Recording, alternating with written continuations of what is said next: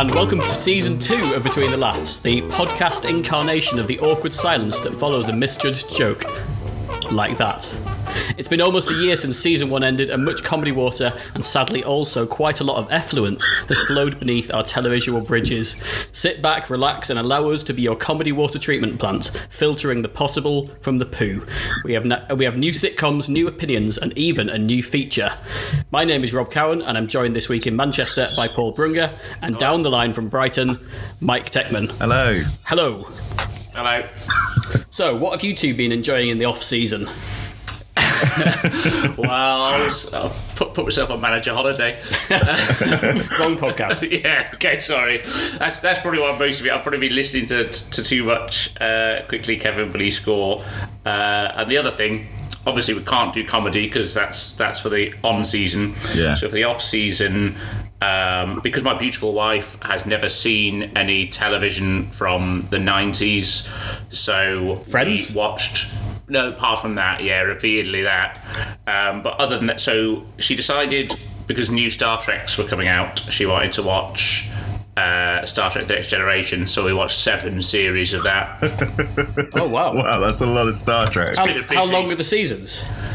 well, they're Americans; they're about twenty episodes each, aren't they? Ooh, it's a lot of Star Trek, and I like Star Trek. But It is. That's it pretty intense. Espe- well, especially when th- seasons three and four, I would say, are consistently uh, very good. Uh, the others less so.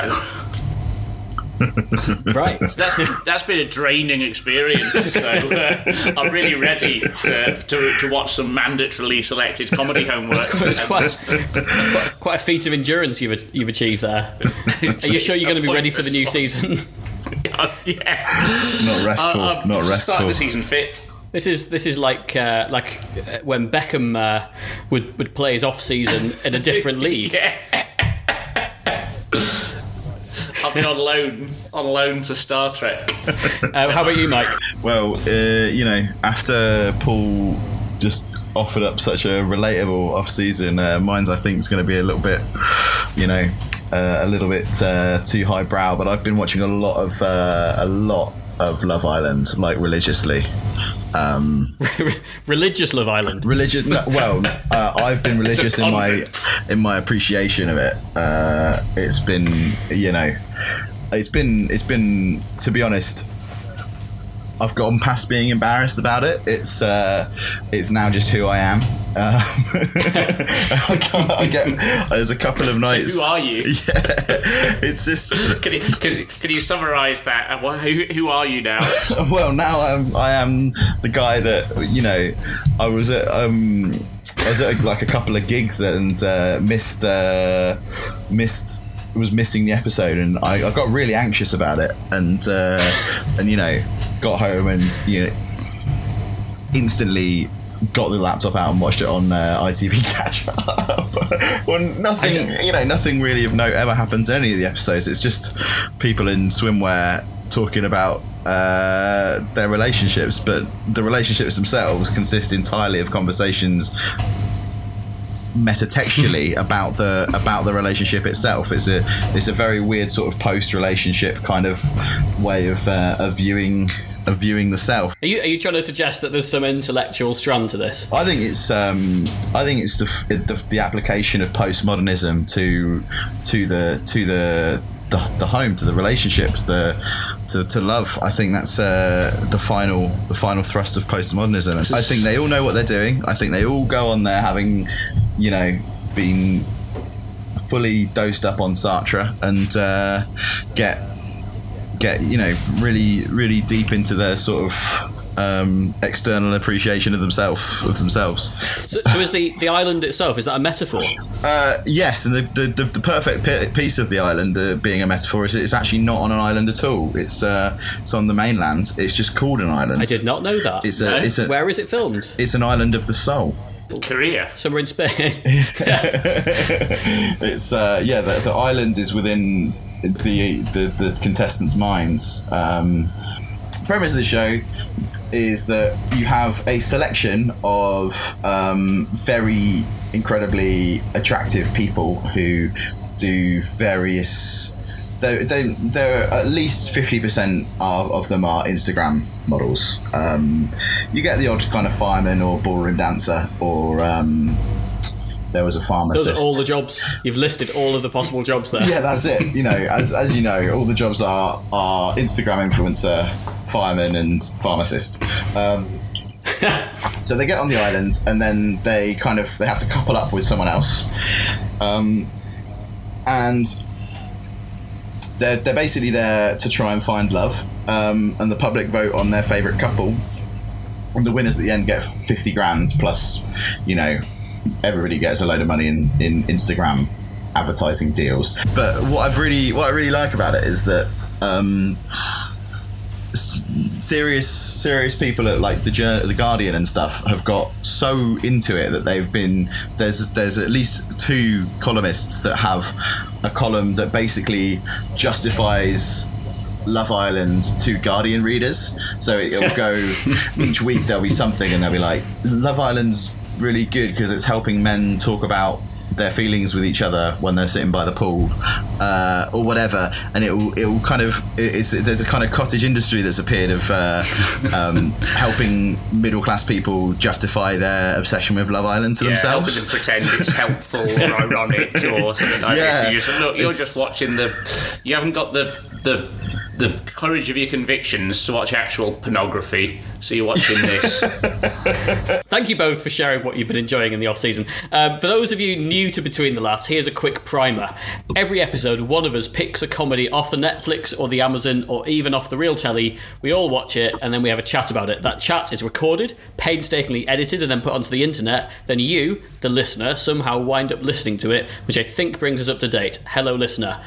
Don't forget to subscribe to us on iTunes and leave us a review. If you, we've had some reviews actually in the off season. Very exciting. We're averaging four and a half stars. Oh, If you leave a Ooh. if you leave a funny review, I will definitely read it out next time. Uh, we also do social media, so please get in touch with your thoughts via Twitter at Between Laughs, Instagram at Between Laughs, Facebook.com slash Between the Laughs, or email us at Between the Laughs at gmail.com. Uh, it, anyway, this because it's the first episode of the new season. This is a very special episode. Um, ordinarily, as smug members of the metropolitan liberal elite, we review comedies that fit neatly both with our worldviews and our superiority complexes. We watched Hannah Gadsby's Nanette and nodded sagely at the important learning points about gender non-conformity and unseen privilege. This week we've done some things that you don't have to. We have watched Mrs. Brown's Boys. Or at least Paul and I have. Mike couldn't be persuaded to sully his iPlayer algorithm, so we'll be watching it live during the show. So, uh, Mike, you better get started. I think we've nominated for you Season 3, Episode 1, a particularly fine, um, a classic of the genre, uh, I would say. Excellent. I don't know yeah, which I'll genre. get started. But if you're going to Uh, get start start with that, if you can try not to laugh too loudly into the microphone because I don't want any clipping. that that shouldn't be an issue, I don't think. don't prejudge it. Yeah. Open minds here. Yeah. It, it- although it is interesting, minds. you mentioned the iPlayer algorithm. I very consciously watched this on my wife's iPlayer account, so that, and that, and rightly so, because the, the first thing that happened when the episode uh, finished, because there was only one episode of Mrs. Brown's Boys on at the time I watched this, uh, and it said, "Well, you've you've exhausted all Mrs. Brown's Boys. Would you like to watch Citizen Khan?" Oh no. Yeah, so you get started, Mike. We'll, we'll, be checking in on you. Uh, Mrs. Brown's Boys has had three seasons, 34 episodes, a feature film spin off, a live tour, and a chat show. It's won a, a Best Sitcom BAFTA, multiple Royal Television Society awards, and its 2013 Christmas special was the 10th most watched programme out of every programme on TV that year in the UK. And for all its popularity, the critics hate it. Grace Dent in The Independent described it as the worst comedy ever, but what did we think of it, Paul? So, I tried to watch this, give it a very clean slate, a fair crack of the whip, um, and I, in the interest of full disclosure, I consider myself quite a generous audience member. If I go and see some stand up that is, even if it's genuinely bad, if I think the idea is good and, and that works in, in rattling around in my brain, I, I laugh at that and I, I do want to give these people the benefit of the doubt. However, Yeah, well, no. So the bar of expectation was low, uh, and I think it could have been a lot worse. so it was, better than I thought it was going to be. There were, uh, I there were, I think, four or five genuine laughs in the episode that I watched. As in, you laughed out loud, or Yeah, like on the, so uh, there's a recording of me having done this. I recorded it so I could kind of understand and look at my reaction. we're going to release this as a special feature on the Yeah. DVD edition. Yeah, exactly. A teaser trailer. Um, and yeah, like there were there was a joke about a uh, the adverts in the newspaper that she she read out about a gay bull. That was funny. Enjoyed that.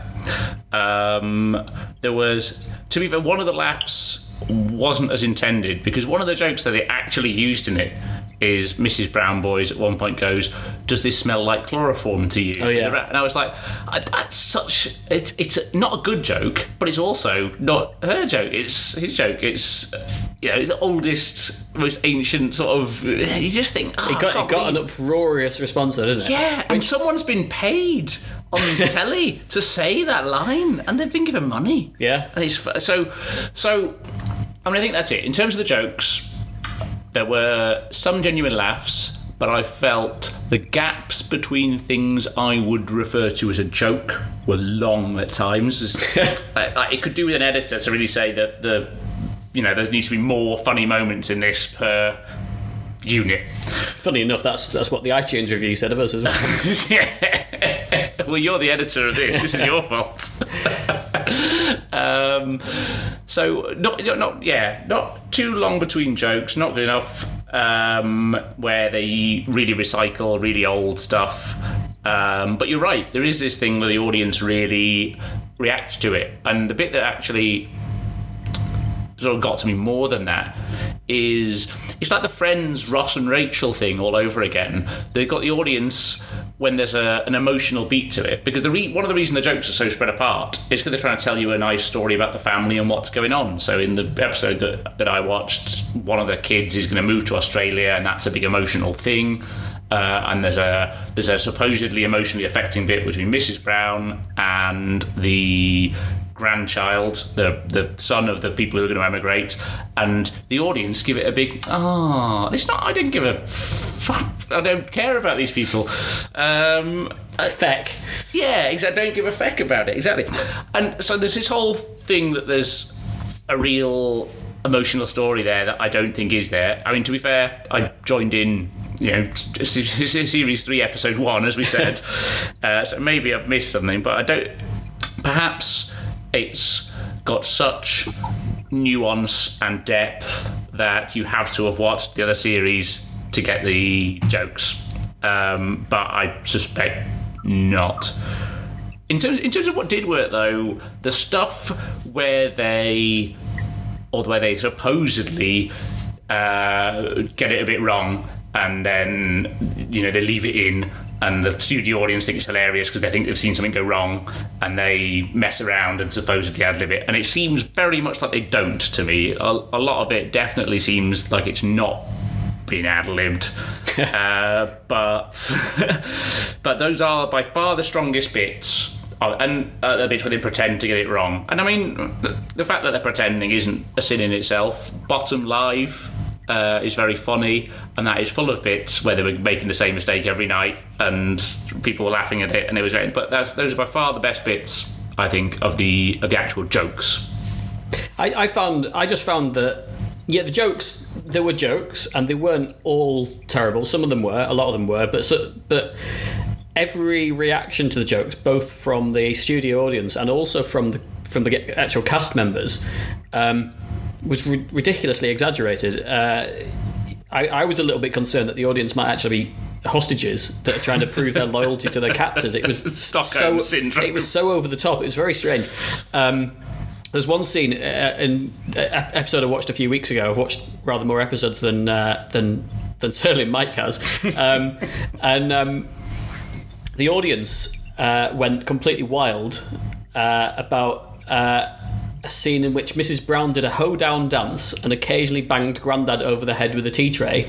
And during this scene, Grandad was wearing a crash helmet, and as far as I could tell, there was no reason for him to be wearing a crash helmet other than that th- that was what was going to happen to him. He was going to have a tea tray banged over his head as part of a hoedown by Mrs. Brown. Th- the whole thing, I mean, it, I, I get that it's supposed to be silly, but it is all very, very contrived. Everything, the the jokes don't fit naturally into the flow of the of the of the yeah. dialogue. Instead, the dialogue is worked around a joke, and now the strength of the jokes isn't strong enough to make that an acceptable thing to do, in my opinion. Um, they uh, there's a clearly a really good rapport between the, the cast members. I think they were all mates before they they. They're all uh, family, aren't they? They're all related. I, I think some of them certainly are. Yeah. So that there's a, there's obviously really good good rapport between them there. I just, I mean, I just, it's just not, it's not. There are, there have been worse things on TV, but, it, but if you ask me to name something worse, and we've had this conversation on the show before, uh, something worse that has received this degree of acclaim and three seasons and all the spin-offs and everything else, and the, frankly, this number of viewers, you know, being a, a staple at, uh, of Christmas Day television, if you go back about five years, it's hard. I can't. I can't think of anything that is that is more out of whack with its uh, with its reputation than than this. I, I think. mean, I think I think you're right though. In, in my notes at one point, I wrote literally fine, uh, and that to be fair, that was early doors, and I did get did get worse than fine at one point. One one particular point where they reuse uh, a joke about Mrs. Brown's been hypnotised and she has to act like a dog. Um, oh, they get a lot of certain mileage out of that. We don't know any spoilers because this is the episode that Mike's watching. No. Right now. How are you getting on, Mike? Uh, so yeah, they, the woman's still hypnotized. There's a man dressed as a as a drill, and uh, the drill bit is uh, at crotch height, which is you know pretty. It's pretty pretty edgy. I haven't heard you laughing very much. Is it, is it, is it Have, everything have all you laughed out loud yet? Have you laughed? I feel really sad.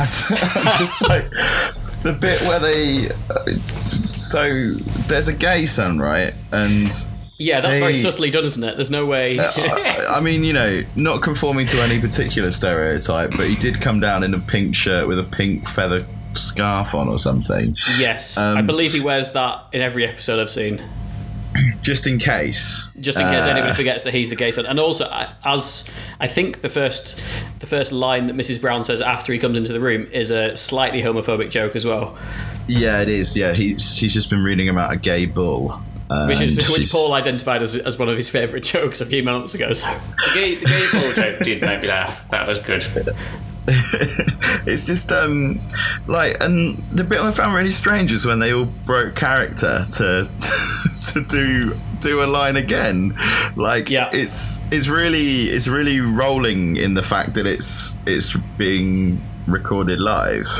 Um, and I know we sort of spoke about this last time we chatted about this um, when we were doing the IT crowd. Um, Yeah, and that that idea of a of a live audience of the audience being integral to it but it it I, it just feels a bit of a crutch. Um, and I think I'm trying to I was, I was trying to think of the last sort of the last sort of like sitcoms that had so much buzz about them in the UK that weren't sort of like centered around a particular demographic or whatever.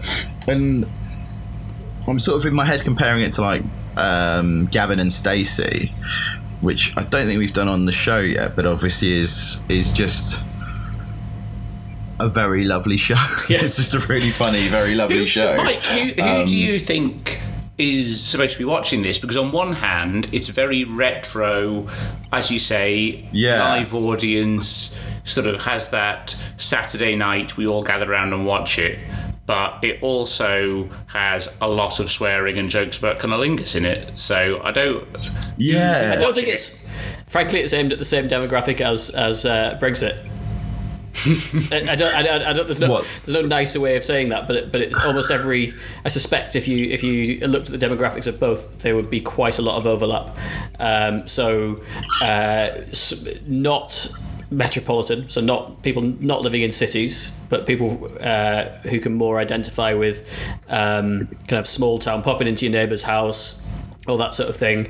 Um, from a, a, a previous era as well. I mean, the way that the characters dress, um, certainly the way Mrs. Yeah, Mrs. and Brown the, and the, the, old the lady, decoration in the house. they're all yeah, they're all dressed like it's uh, they- they're dressed like old ladies used to dress in the eighties and seventies and eighties. Yeah, they, they- they are broad strokes. There's a broad strokes 1970s homosexual dress code in it, and a 1970s OAP dress code in it. Yeah, Um, and I mean, even even Yeah. the younger Yeah.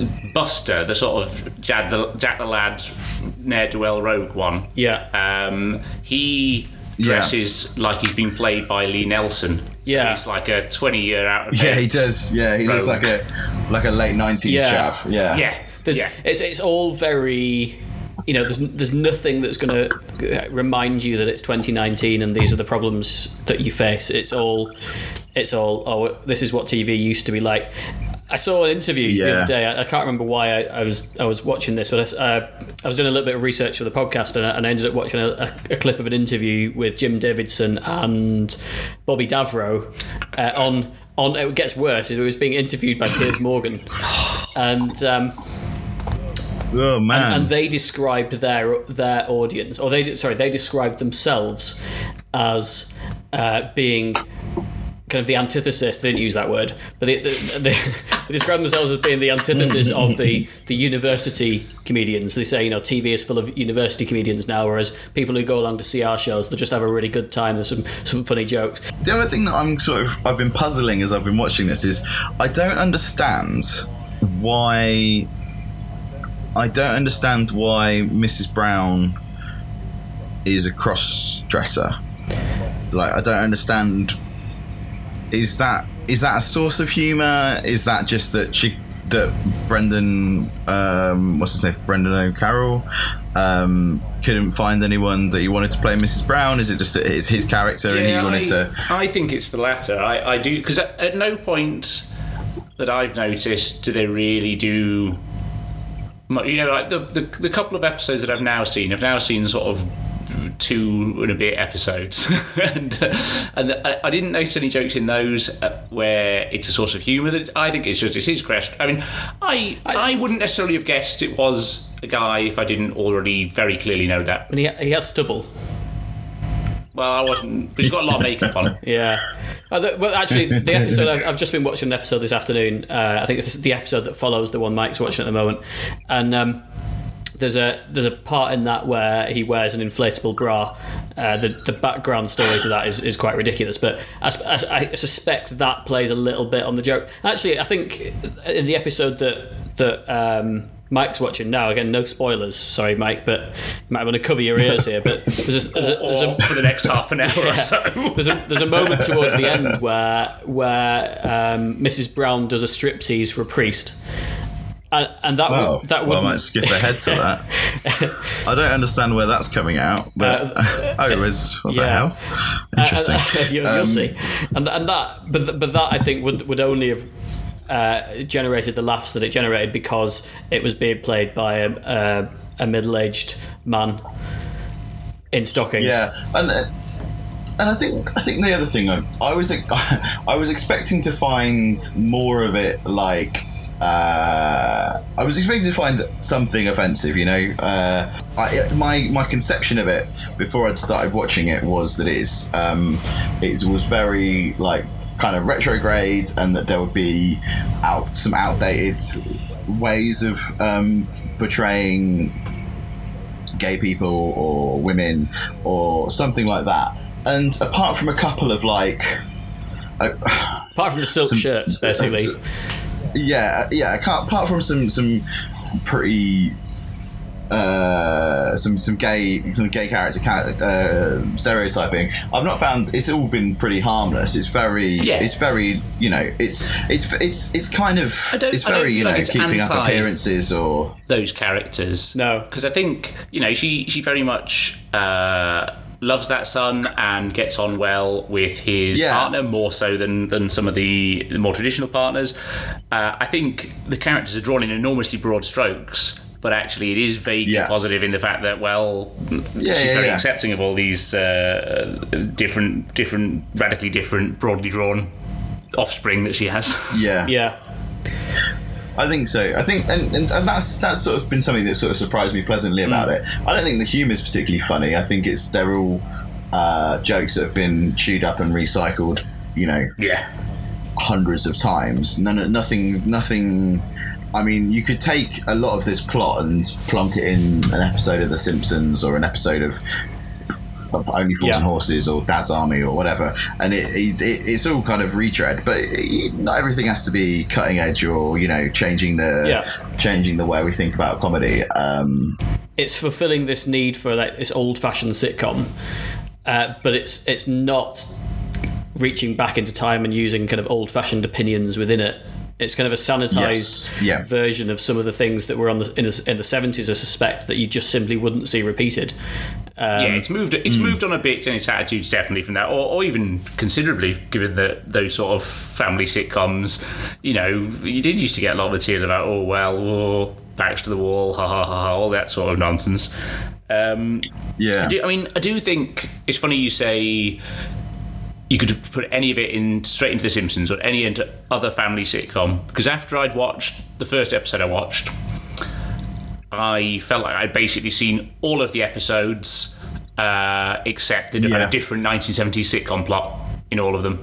But I mean, even the fact that, and you, you're probably best placed to give a view on this, Rob, but I um, in the recording of me watching the first episode we watched, I said, I've got a feeling I've basically seen all of these episodes now. I bet the guy who comes in with the uh, drill cock that Mike referred to earlier, and the guy who comes in dressed as a Barbie in a box, I bet they come in every week in a costume looking like an idiot. And then the next one I watched, he came in dressed as Frankenstein. Yeah, and and I've seen an episode where he comes in dressed as something else. I think his job might be one of those people who stand at the side of the roads advertising things in costumes.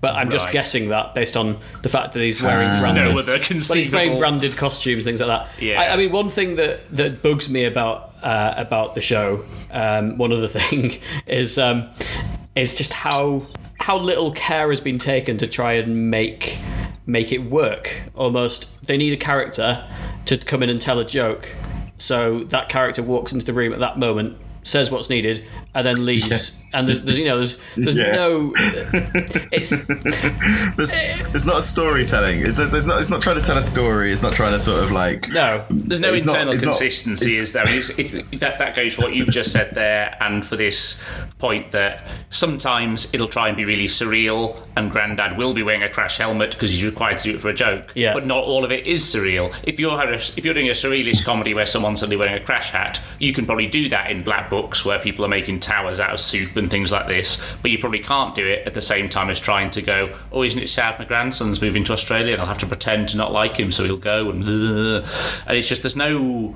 it doesn't obey its own rules. There's no rule No. set that captures what's supposed to be going on. It's just I've thought of slash read some jokes from a joke book. Yeah. um, we're, we're going to act them out, and we're going to enjoy acting Yeah. out with each other because we're all related or good friends, and we all get on, and our audience will like it because they like us.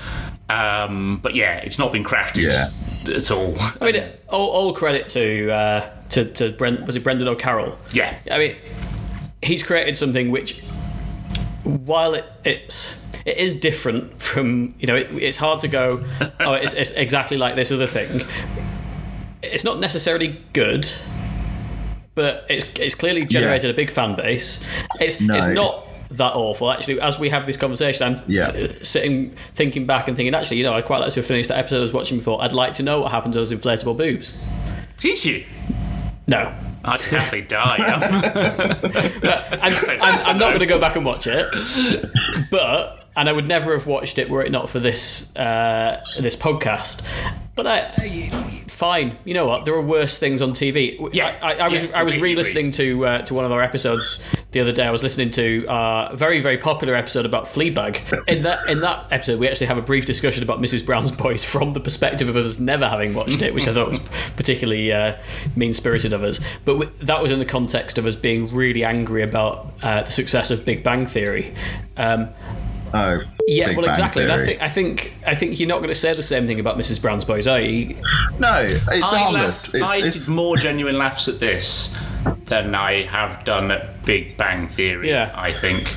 Um, well, I mean, the, Yeah. the question I It's a- asked it's a myself joke- when it's doing a this is, vessel. is this the worst thing we've watched for the purposes of this podcast? Ab- Oh, absolutely. The, wor- the worst thing we've deliberately, but this is the first time we've deliberately set out to watch something that that one of us didn't go, oh, this is really good. We should watch this. I, I mean, Yeah. I've, I've tried to make picks like that before, but then they've gone off Netflix, presumably because they weren't very good, and I was wrong. only me, only me was watching them in the, in the being contrarian and enjoying. Actually, there was there is one thing that, that we, we never actually did the episode for, and maybe we'll come back to it. But you did. I think Mike nominated that we should watch Enchanted, which is the um, A disenchanted. Disenchanted. Yeah. Sorry, the the the Matt, Matt Groening. Um, I watched the whole. I, think- watched the whole I- I season watched, of that. Yeah, a- about two thirds of the first episode and really didn't enjoy it. And to be honest, I probably maybe I should go back to that and, and give it another go. But I think I probably got more pleasure from watching Mrs. Brown's Boys than I did from that. It's, it's, it's fascinating Yeah, I to listen to this, having done. Pr- pr- having done the revision of watching my recording again of doing this, because one of the things I say is this is better than the first episode of Disenchanted. Absolutely Right. true. um, I also, I mean, interestingly, I also, because I was the one who didn't really enjoy It's Always Sunny in Philadelphia. Yeah. Uh, having only watched the early years of it, I admit, etc., all those sort of caveats. But I think only. I think Always Sunny in Philadelphia was probably funnier than this, but actually, in terms of its attitudes and so on, say probably the same as, as as you, Mike, expecting this might have some ropey, problematic attitudes in it, and finding out that it didn't Yeah. really, that I noticed. Um, I- I- on that level, I you know th- these these were seems to be some nice people having a nice time, which is not something I felt when I watched It's Always Sunny in Philadelphia. So interesting. Yeah, no, I agree. I, th- I think it's um, it's obviously it's it's obviously just it's trying it's trying to just serve up some jokes. They're they're simple jokes. They're not they're not trying to tell a story. And I think obviously there is a there must be a desire for that style of sitcom where it is just kind of those you know people floating around Yeah. firing out It's jokes. a phenomenally big Um, cast that's floating around, isn't it? I mean, Yeah. there's, there's some people in this cast who are stealing a living because they literally, like you said, they come in, say a thing, and that's it. That's that's all they have to do that week. They're gone again. I know we've had conversations before about. Uh, I think. I think again uh, for Always Sunny in Philadelphia. Paul, you, you said when you first watched it that you struggled to tell the difference between the, the, the main characters, and there are only really four or five main characters in that. I have got no idea who most of the people in Mrs. Brown's Boys are. We were trying to just before we started recording. We we were trying to work out which of them were the children of Mrs. Brown. Hmm. We believe there are six children. We got. That's we got what to I five plus. I think there might be one who lives overseas, but We weren't sure about one of the five either. So Yeah. uh, I mean, who who is Buster? Who who's Buster? Because you thought he was might be a neighbour. I don't think Buster's related. I think he's because the way he's treated slightly differently. I feel like he's uh, like, like the mate of that son who wears the costumes the whole time. Oh, right, But I mean, okay. uh, we're coming at this in the middle season. Maybe if we'd watched uh, episode one, Yeah. season one. Sadly, not on Can, can we not find that out, please? yeah, I, I, I think I've, I've watched it enough. You've, you've not even minutes. finished the first episode Mate, yet. What was your favourite? What was your favourite joke in it, Rob? My favourite joke in it. Um, oh, actually, no. I tell you what, the drill. There was the drill They riffed, not the actual, not the actual costume, but they they riffed very briefly. This is. I'm not saying these were good jokes. They riffed o- on the theme of drills for uh, about ten seconds. by far the strongest is the riff, whether it's made up or not. By far the strongest bit is the riffing. In the in the other episode I watched uh, earlier on today, they do the bit about Venice, and I think there's a bit where Mrs. Brown changes a word that she's supposed to use in the joke. Because I think when they talk about one of the characters is going to go on holiday to Venice, and she says, "Oh yes, they'll all be going along in the gonorrhea." Uh, and the other actor then cut the gaze on corpses at that, and he finds that hilarious. And I, and then he then says, "Oh, don't you mean the gorgonzola?" So I think maybe the line was scripted as the gorgonzola, which isn't that funny. Yeah. And then she's done that to make him corpse. No. My genuine favourite bit is after they do this bit where he corpses because she said the, the gonorrhea, and he goes, "Oh, do you not mean the, the gorgonzola?" Oh yes, and they sort of calm down a bit, but he's still corpsing. He laughs a lot, but but he laughs a lot more than he should. Oh no, absolutely true. But the but the plot is him That- that- having that's a lot more than I do. issue with uh, his partner. So he's supposed to be distraught about that. Yeah. He's just completely corpsed. And then Yeah. Mrs. Brown goes, So why are you so sad?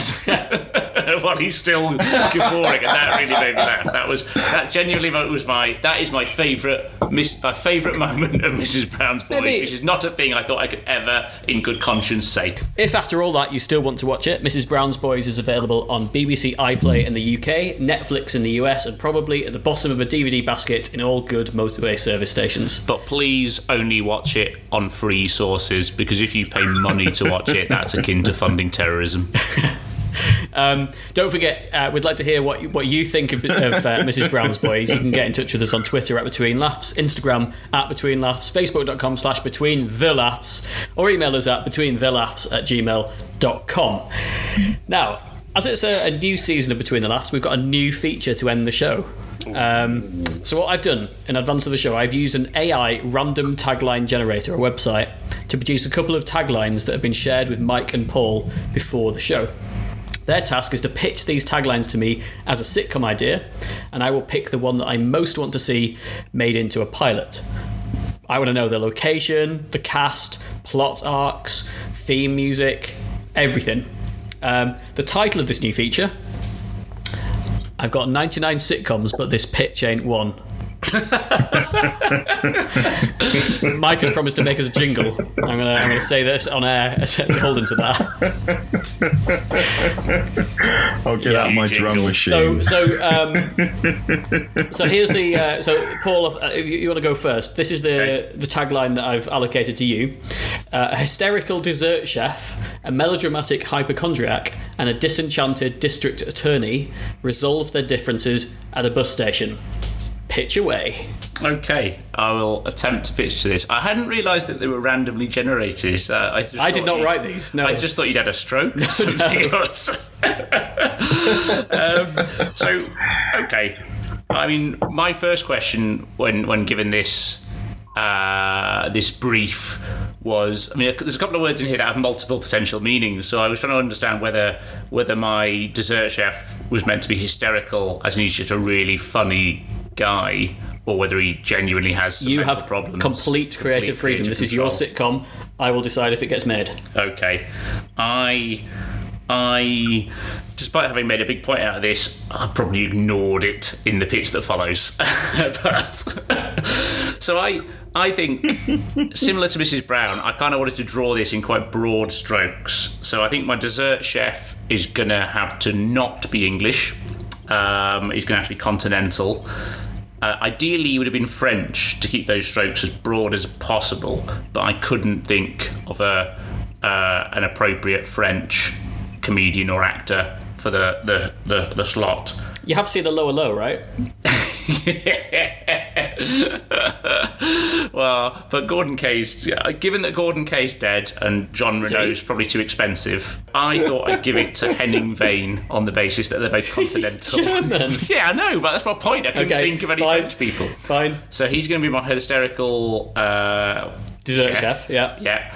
The the district attorney obviously is also going to have to be non-British Mm-hmm. because we don't have district attorneys within our legal system.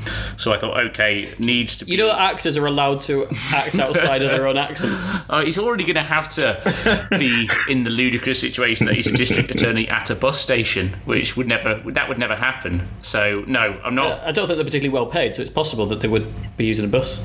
Would they? I mean, you're allowed to use a bus if you are well paid as well, but uh, if that's the stereotype you're playing with there, I, I don't think a dis- district attorney, they're, you know, they're public pr- public prosecutors, aren't they? They're not. They're not. Um, But they always go to the in the in, in a police procedural. So it's oh, go down to the DA's office and blah blah blah. Yeah, so it's, a big deal is made of DA's in that. I just assume they're important and rich. well, they're, they're, they're prosecutors, aren't they? That's what they are. Anyway, I, I feel feel this is. I shouldn't interrupt. I mean, I'd be a terrible executive. Is this is this why we're not making this? Because my, my knowledge of the US legal system pay grades is not uh, where it should be. So, anyway, what I've said for the DA uh, is sort of someone from the Will Ferrell set, but cheaper. Okay. Um, yeah. Something, someone, you know, again, pretty broad strokes. I want someone who can shout at everyone, um, but I don't really require more from them than that. Um, and then my hypochondriac Uh, he's going to be played by James Acaster because he looks ill. Good. Yeah. Uh, and then I kind of I got to thinking, well, actually, these three people stuck at a bus station. Apart from the fact it sounds like a sitcom waiting for Godot, it, I mean, it definitely. I felt it lends itself more to being sort of a play than a sitcom. So I thought I needed to add in some more people uh, to it. So I've, I've, I've come up with two other roles. Uh, which are uh, one of the bus drivers who keeps stopping at the bus station, uh, and they're going to dispense earthly wisdom to the three characters. So I think I'm going to get Sarah Millican uh, to play the the the worldly earthly wisdom bus driver. Good. Um, and that'll really undercut sort of the, the high fluting university comedian stylings of James Acaster and and cheap Will Ferrell and Henning Wehn. Um, and then I thought, oh, we could have an elderly passenger waiting for the bus. Um, one with a sort of a, a heart of gold and uh, but who's a bit gone in the head. You know, they're not they're not at the peak of their mental powers anymore, uh, and that leads lots of hilarious misunderstandings. What, what I'd really like is is sort of a grand dame of the of the British sort of theatre crowd, maybe like a Judi Dench even or someone like that. But I figured actually what would generate more press for the sitcom is if we just get Sarah Millican to play that one too, but done up in old makeup. So that's that's what that's going to be. then my plan is well, it's all about the relationships between the characters in a sitcom. Bear in mind, this this is your elevator pitch. Yeah, Um, no. How tall is this building? It's a big bit. Well, I was just in Taiwan. I've just gone up the ninth tallest building in the world this week, so that's the elevator I'm using. This is more like the Great Glass Elevator. You didn't say elevator, you said pitch. no, I've I'm a changing it to binder. I've brought a now. binder. So the old lady is going to love the pastry chef because he's so interesting and and foreign. Uh, the hypochondriac is going to take care of the old lady. Uh, the bus driver is going to dispense earthly wisdom to the hypochondriac to help him with his life problems, and the DA is going to be frustrated by all of them and by the concept of buses in general. Um, and then for some reason, we then have to finish up each episode on them not getting the bus, so that the status quo can be maintained and they're still at the bus Oh, stop. so this is so it's this is not just the pilot episode in the bus station, but every episode will be in the bus station. Well, that, that was This is brief. your no, this is your sitcom. That I'm was, the, that was the brief was No, no, no, they resolve the differences at but- bus stations. yeah, so they need to resolve the differences Yeah. every week in the bus station, get back to the status quo on which they do not catch the bus. And then the Yeah. series finale, the old lady can catch the bus or something. okay. And then setting up for season two in a different bus station, perhaps. Yeah. At the other end of different, the megabus different journey. elderly passenger turn. Maybe we would have Yeah. brought Judi Dench in season Yeah. two. okay. Thank you very much, Paul. I will. Uh, I will give that due consideration when it when it comes around to our pi- pilot season. I Uh, was going to call it Last Stop. Last stop. Thank you very much. That's a good point. Title. Yeah. Last stop. Good. Mike, uh, your your tagline was the jolly novelist husband of a hairstylist finds a magic lamp in Africa. Yeah, so my first thought for this was I want it to be kind of quite whimsical, obviously, because they found the magic lamp. Um, but obviously, by being married to a hairstylist, our, it grounds our jolly novelist quite a lot, so it could work as a sort of like uh, kind of trippy kind of live action one. But I th- that live action comedy, but I thought it might be quite quite cool if it was an Oh. animated comedy. Um, I thought the, the kind of general format would be that the novelist has found this magic lamp, um, and they're so excited about the idea of having this magic lamp that's going to allow them to, um, you know, create have all these wishes to uh, that will be, will be able to like you know write the, the greatest novel because they'll experience all these awesome things. Um, though I suppose it's less of a novel, more of a memoir. But anyway, they um, they'll be able to write such a great book thanks to this that lamp that will give them these experiences. They're too nervous to use it because they don't want to waste any um, any wishes. Uh, and it will kind of center around the novelist like going around exploring traveling trying to find the perfect uh, wish to make um, so the, the, the, the brief didn't give me mention of a genie but I think the, the genie is going to be a part of the cast and I think maybe is pretty exasperated with the novelist. um, so in terms of because the sort of the novelist is just very you know they're jolly and cheerful but they're really keen not to make a mistake with this this this wish they've got um, Did he ever make any I think wishes? I, uh, I think probably not. I think probably never. I think I'm just gonna I'm gonna blue ball the audience on the wishes thing. Uh, just constantly get them pretty close to making a pretty cool wish, and then Oh, I like this. um, yeah. something will set them off from not having the wish. Um, I think I'd quite like the hus- the the hairstylist to be Jack Dee voicing that. Um, just because I think it'd be quite funny to have Jack Dee as the husband, as as, as the the novelist's husband. Um, because you know, I can totally imagine Jack Dee being married to someone who's going off on whimsical adventures while he's kind of cutting hair. Um, I've always thought that about it. I've always thought that about Jack Dee, and I've always felt that was the the thing that's really sort of taken Jack Dee out of uh, out of the public eye recently is not being a, ha- not having enough um, shows being made about hairstylists whose husbands go and uh, go around the world with their genie. So I think Jack Dee is going to be the the, the, the Yeah. hairstylist. The novelist, the jolly novelist, probably going to be Johnny Vegas. Great couple. and then I think the genie. I think maybe I'd quite like an American genie. I'm thinking someone, someone like Amy Oh. Poehler Yeah. as the genie, but maybe not Amy. I don't know if she can do exasperated. And I kind of really want exasperated. Maybe like Sarah Silverman. Um, she's done she's done voice acting before. She can you know really upskill everybody else in it, uh, and you know I think she could probably do do Genie. That's just like I'm thinking maybe she, she's from New York, right? So she could be like just a bit of a pissed off New Yorker that's trying to sort of get, trying to get a, a wish out of Johnny Vegas so that she can like kind of move on.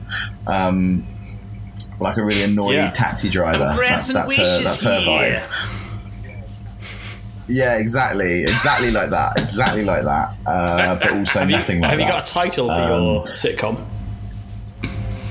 Um, I think probably probably wishful thinking.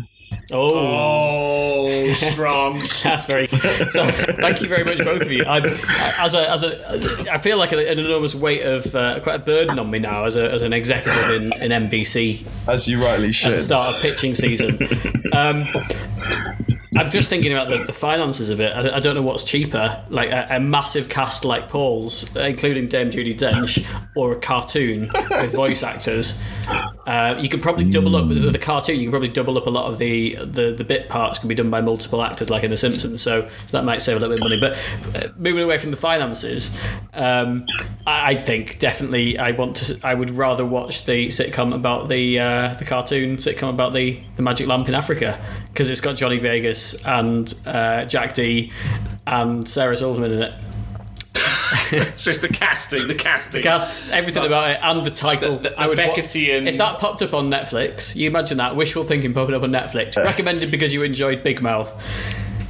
I'd watch it. Yeah. Uh, I don't know what I would have had to have watched to be recommended the sitcom in the bus station. I suspect Mrs. Brown's Boys actually. No, no. I'm I'm thinking it's going to be much more bleak and Beckettian than that. I think if you'd watched uh, a National Theatre live production recorded to Netflix of uh, Waiting for Godot or even uh, The Crucible. Okay, 100%. on No exit. That's what you would get. Hundred percent. Then this is Mike's because that is not that is not a commercially viable uh, sitcom. This is a commercial channel I'm representing. Um, so yeah, congratulations, Mike. You are the inaugural winner of I've got 99 sitcoms, but this pitch ain't one. Yes. Thank you very much to everyone for listening to episode one of season two of Between the Laughs. We'll be, we will be back in one short month uh, where we'll be looking at, uh, to in contrast to Mrs. Brown's Boys, we'll be what, talking about Derry Girls, uh, which uh, I hope we'll enjoy more. Thank you very much, everybody. Thank you, Paul. Thank you, Mike. Say goodbye to the good people. Thank Goodbye you. to the good people. Goodbye, everybody. Bye.